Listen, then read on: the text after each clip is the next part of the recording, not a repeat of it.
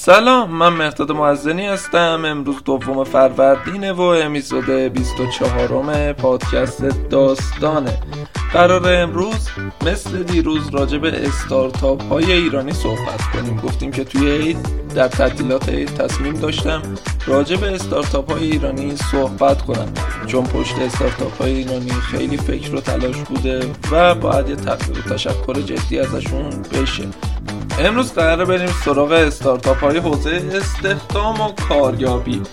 جابینجا معرفی فرصت های شغلی به جویندگان کار یا جویندگان کار به شرکت ها و استارتاپ ها جاب ویژن پلتفرم کاریابی. کار بانک بانک اطلاعاتی که شما می‌تونید رزومه افراد رو توش بررسی کنید. رزومه ساز رزومه ساز آنلاین و فارسی و انگلیسی. کارجو پلاس پلتفرم برگزاری آزمون های ارزیابی فارغ تحصیلان دانشگاه کارآموز و کارجویان. اتباکس بانک رزومه ها نمونه کارها شرکت ها و فرصت های شغلی کارنما آگهی نامه اینترنتی تخصصی استخدام و اشتغال کارنامک سامانه اعلام فرصت های شغلی ثبت و ارسال رزومه. نهان توان سامانه ای که به معرفی فرصت های شغلی برای افراد معلول و کم توان می‌پردازه که خیلی قابل تقدیره. توانا شو وبسایت آموزشی با تمرکز بر تقویت دانش و توانمندی افراد فعال در حوزه کسب و کار و مشاغل خانگی یا همون social media ی خودمون. جاب بستر ساخت رزومه و جستجوی فرصت های شغلی. پروفایل سنتر پلتفرم هوشمند استعدادیابی شغلی.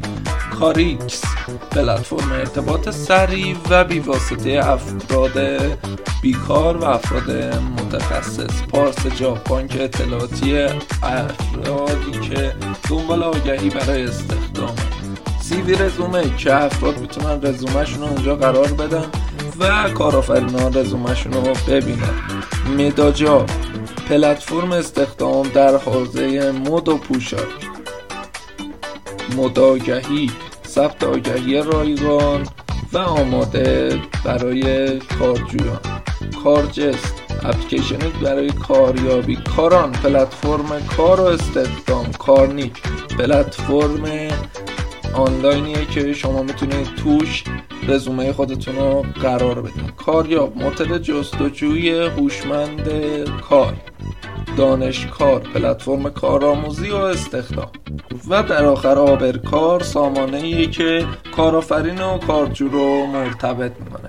در آخر مثل اپیزود قبلی می‌خواستم بگم که ایران افراد خلاق زیادی رو داره که توی حوزه استارتاپ دارن فعالیت می‌کنن. تمامی این افراد قابل تقدیرن. چون بستری رو فراهم کردن که افراد اشتغال زایی بشه. در تمام حوزه ها هم این که راجب کارآفرین و کارجویان بود هم تمام حوزه هایی که استارتاپ ها پوشش میدن. بالاخره درست کردن اون استارتاپ یه کارآفرینیه. و خب افرادی که به این استارتاپ ها کمک می‌کنن اشتغال میشه و درصد بیکاری کشور رو پایین میاره خیلی ممنون که این اپیزود هم گوش دادید. عیدتون مبارک. امروز دوم فروردینه. ایشالا سوم فروردین با یکی دیگه از حوزه های استارتاپ در خدمتتون هستم. فعلا خدا نگهدار و عیدتون مبارک.